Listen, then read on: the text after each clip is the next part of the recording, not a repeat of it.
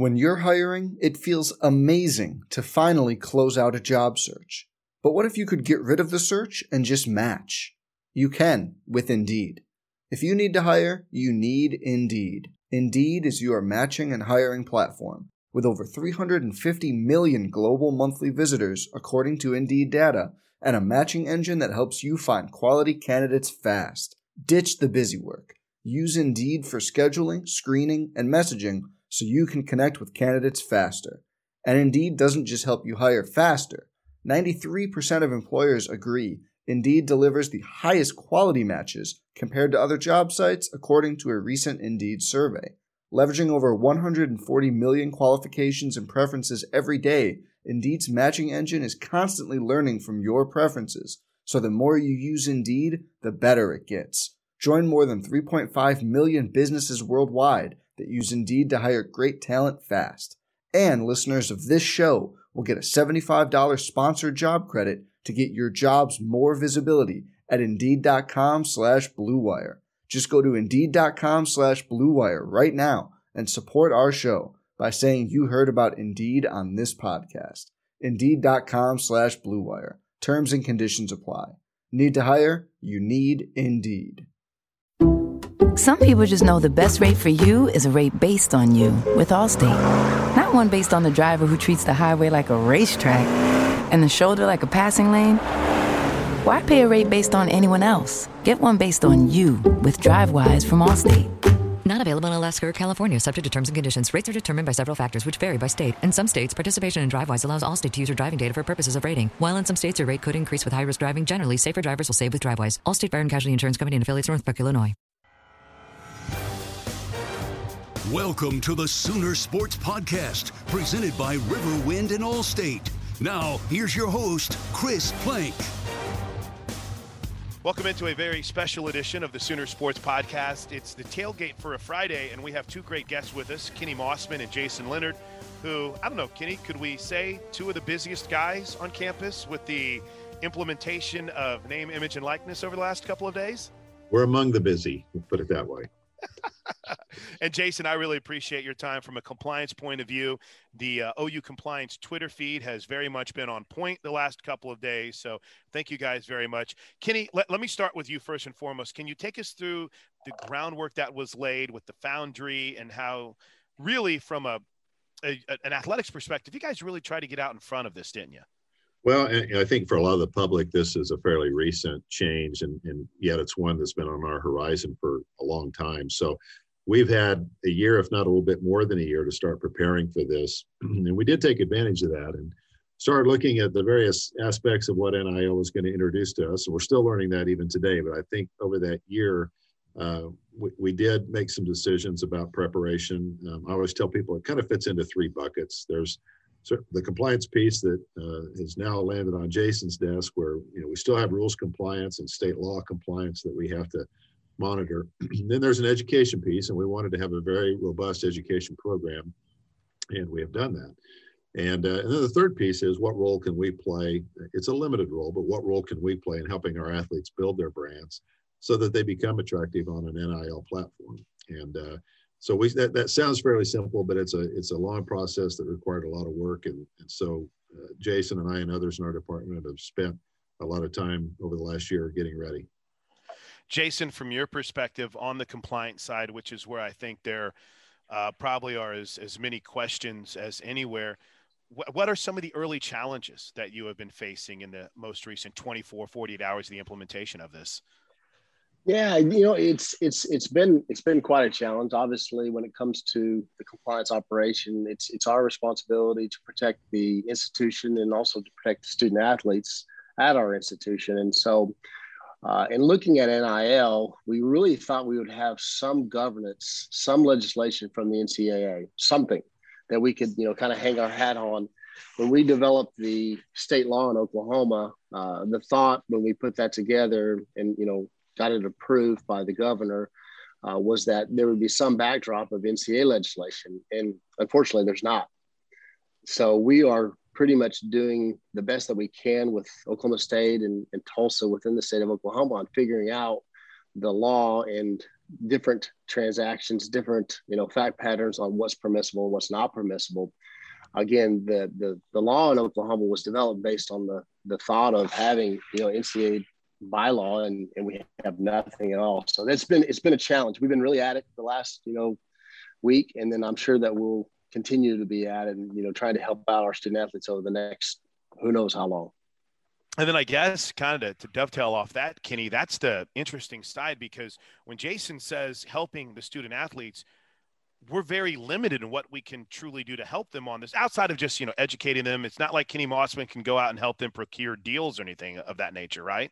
That's right. And uh, we can't hire the representation for them or, or steer them in any specific direction as it comes to uh, retaining representation. Um, we, we can be involved up to a point, but it's certainly going to be an arm's length uh, relationship. This what this does is it really opens up an opportunity for them to have some earning power. Um, it's not our role to go out and strike those deals. Uh, in fact, we can't do that, but um, but it does open up the opportunity for them to go into the marketplace aggressively, as some of them have done, and uh, and try to foster those deals. Jason, uh, and one thing that has kind of, I guess, really leveled it down for someone like me to better understand it. Essentially, the rules are what they can't get paid for doing uh, nothing, and then you can't get paid as an enticement to go to a certain school. Is that about the only framework we truly have from the NCAA on this? Yeah, you know, it's funny that the NCAA guidance as of a couple of days ago was that, you know, follow your state law well, you know, 50 different states, 50 different state laws. In some states, they don't have a law at all. And so um, I think that the parameters, or what I like to use, is those bowling alleys that, that pop up when you roll a ball for a young kid to stay in between is that you don't want to have inducements. You don't want to, you know, have a kid come play at your institution and get paid just to come play at your institution. And then when they're there, they if they are, are deals, uh, with whoever, boosters and the like, you want to make sure that they're actually doing the work performed. The, the work that is actually performed is the fair market rate. So I think that when it comes to enforcement and looking at you know the, the parameters of what is permissible, uh, other than you know within our particular state law, I think enforcement is looking at making sure that they're we're not paying for players to come work uh, or play at our institution. So I guess then the question that would be off that, Kenny, is how do we and can we ensure that everybody's following these rules and it doesn't create an uphill battle for our coaches when it comes to recruiting with issues like this? Well you, you know you can't ensure that um, for a couple of reasons. One is you're counting on everybody to, to behave ethically and we know that the human race isn't perfect when it comes to that. Uh, the second thing is the state laws aren't all the same. Uh, as jason mentioned there's the uh, there was the anticipation of what we normally get from the ncaa which is fairly distinct rules. Um, in this case, it's really kind of defaulted back to the state laws. And while they, many of them have some similarities, they're not all the same. So, um, so no, I don't, right, as it, as it sits right now, if you're saying, will it be an absolutely perfect level playing field? Uh, no, there will be some nuances and some differences from one school to the next and one state to the next. So I guess then in that, and, and Kenny, I'll just bounce this right back to you real quick for everybody involved in this? Is it a matter of just being fluid and in constant education and, and constantly trying to evolve and change in, in what's out there right now? Yeah, for no, now, I think okay. it is. It, and, and I think, and I mentioned this to someone recently, we've learned as much as we can up to now, but the, the learning curve really starts now uh, because now we're going to see it actually go into practice. And I hope that doesn't mean we're playing catch up. That certainly won't be our intention but we're going to learn a lot over the next weeks, uh, months, and, and maybe the first year or two of this. We're going to learn an awful lot. And I think a lot will play out uh, for the NCAA as well. We'll start to figure out okay, where do those buffers need to be? And where are the problem areas where we had unintended consequences? And, uh, and so now, as an industry and as a profession, we've, we've got to pay very close attention, learn as much as we can, and then Uh, make modifications, reasonable modifications, and, and, not limiting modifications if we can avoid it, but make those changes as we go forward. So, Jason, then in that, in the kind of protection side of things from the compliance angle, the rules are what it, as we just laid out, the two major things, you know, follow state law, and then you're not enticing someone to come to school and you're not paying someone for doing nothing. But, you know, the boosters role in this is kind of interesting because they can support a client. I mean, what what are some of the rules as far as the different endorsement opportunities and what they can and can't do right now? Yeah, Chris, we uh, we posted this on our Twitter feed. We developed a policy and procedure at the University of Oklahoma that you know developed some guidelines for our student athletes to follow. I think that you know just in terms of buckets of looking at things, the the the mark of OU, the brand of OU is something that is for the most part off limits for the student athletes to utilize. Uh, I think that when it comes to boosters, that's an area that we're continuing to look at, and I'm sure will evolve. I think when you look at NIL, everybody thought that July 1st was kind of a, a deadline, but I think, as Kenny mentioned, it's more of a starting point for us. And uh, we will continue to address those issues and those deals as they come across our desk the way it works right now, we have a third party software company, and the student athletes are required to disclose anything and everything that they're going to utilize in terms of benefiting from their name, image, likeness. And we have the responsibility in the compliance department of making sure that those deals fit within the state legislation. And we're doing that now uh, every day, you know, seven days a week. So I get it. let me, oh, let me add something yeah. there real quickly. Sure. Um, Jason's staff has been terrific in working with with our staff, the uh, external side, and all that information he just referenced is also at Soonersports.com. So if there are fans, um, business people who want to learn more about what the NIL policy is at OU, if they'll go to Soonersports.com, they'll find that full listing that Jason just referenced, and his staff was instrumental in helping us get that information uh, nailed down and posted. That's it's it's an incredible resource, and again, we urge you to check it out at Soonersports.com. Some people just know the best rate for you is a rate based on you with Allstate, not one based on Carol. She's more focused on hitting a high note than the car in front of her. Why pay a rate based on anyone else? Get one based on you with DriveWise from Allstate. Not available in Alaska or California, subject to terms and conditions. Rates are determined by several factors, which vary by state. In some states, participation in DriveWise allows Allstate to use your driving data for purposes of rating. While in some states, your rate could increase with high risk driving. Generally, safer drivers will save with DriveWise. Allstate Fire and Casualty Insurance Company and affiliates, Northbrook, Illinois. All right, this might be a little inside baseball, but I'm curious. The process, Kenny. Um, I get a a soda company that calls me or whatever it might be, a tea company, whomever. What's then that process for, say, a student athlete to be able to truly accept that endorsement and how are you guys involved in that? Well uh, jason probably is better qualified but let me see if i can take a run in it then he can correct. Um, they will uh, go through the software that he just described influencers the company that we worked with and they will submit that opportunity for review by the compliance staff. The compliance staff will then take a look at that. We've asked them to give us at least 72 hours if not more uh, to make sure we get a good thorough look at it uh, the compliance staff will review it to make sure that it falls within the parameters of the of the NIL rules and the state law of Oklahoma. And then those athletes will get notification back again through the same software of whether that um, whether that opportunity was approved or denied. How'd I do, Jason?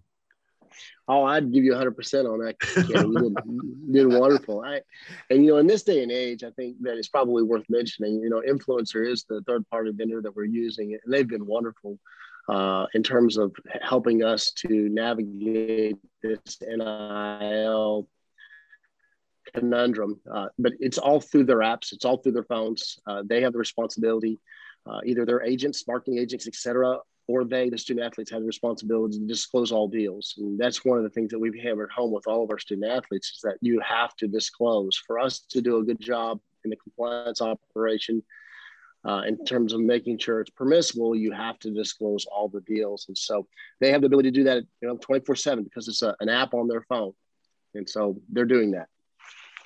You know, eh, Kenny, one thing that's in, interesting to me is now for student athletes that balance of time, you know, and I think that's, that's where like an INFLCR comes in the, the, what you're using, because it's hard enough to be a student athlete um, because you've got to you're fighting for your job you're fighting for your spot on the team you're constantly training then there is school.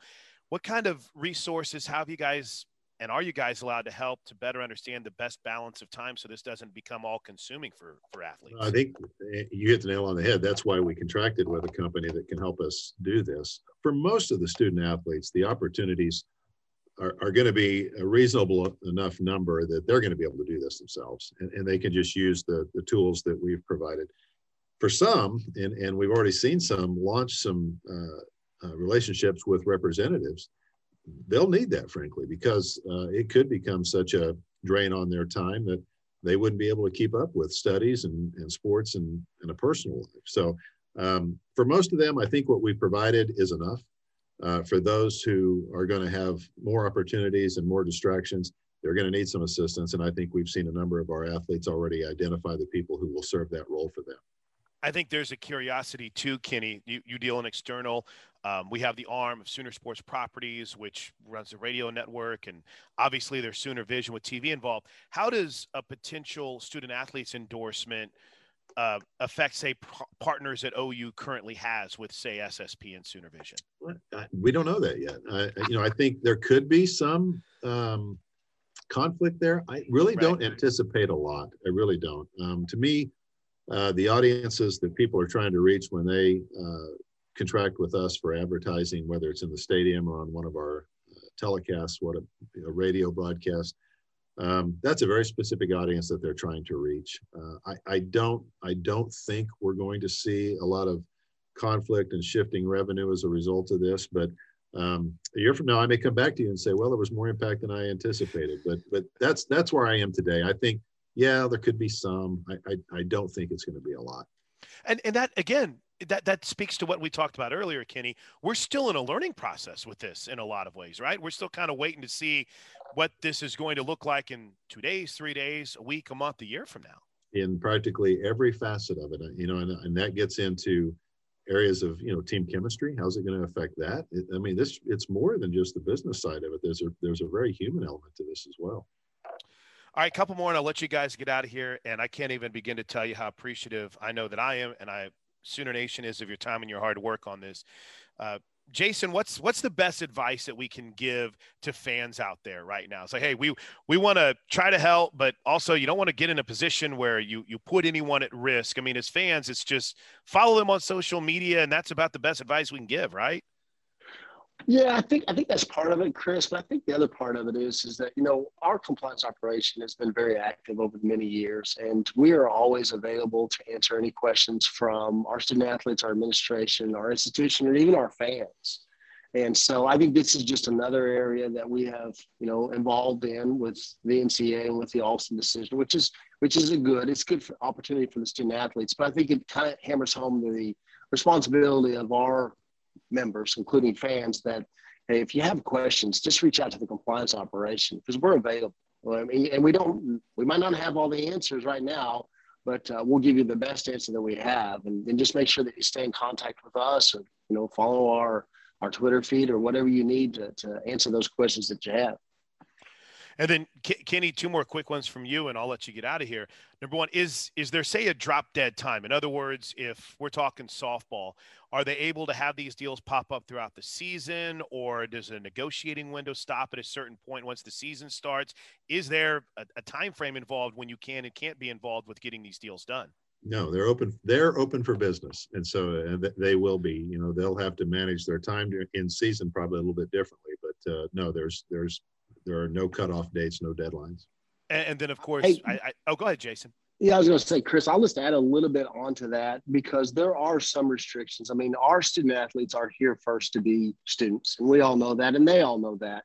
So we have put within our policy procedure CARA, RARA, and VARA, which I know that that's probably something that most of the audience doesn't know, but the student athletes won't be able to miss class for these deals and when they are on those times, Cara Rivera, which is typically like a game or a postseason, I'm sorry, not postseason, but post game conference, etc. Those are institution time and they're defined by the NCAA. Deals won't be able to occur during those times, just at a very high level. So, in other words, um, Chris Plank won't be able to miss practice because he has a signing somewhere or something of that nature. Am I am I kind of understanding that correctly?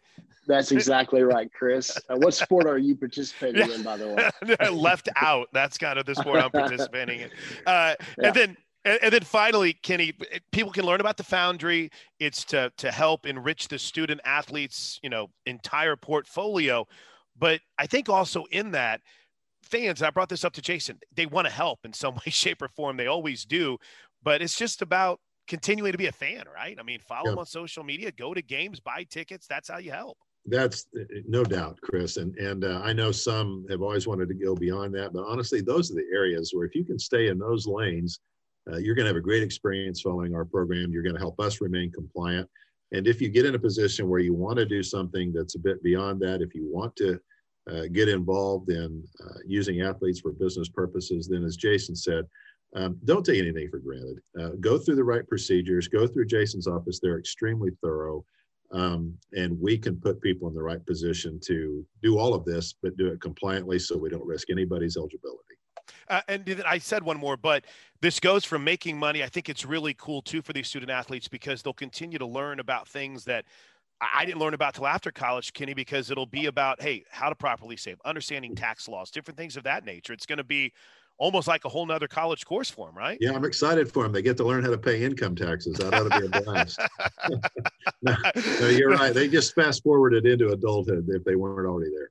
Love it. Kenny, thank you so much for your time. Jason, you guys keep up the great work. And I can't thank you enough for giving us plenty of time on something that we're still learning a lot about, but I feel a lot more educated today. Thanks again. Thanks, Chris. Thanks, Chris. Appreciate it. This has been the Sooner Sports Podcast. The Sooner Sports Podcast is presented by Riverwind, home to a luxury hotel, fine dining, and never ending rewards. Riverwind is still the one. And Allstate. Don't forget to subscribe, rate, and review however you listen. The preceding has been a Learfield IMG College presentation of the Sooner Sports Network.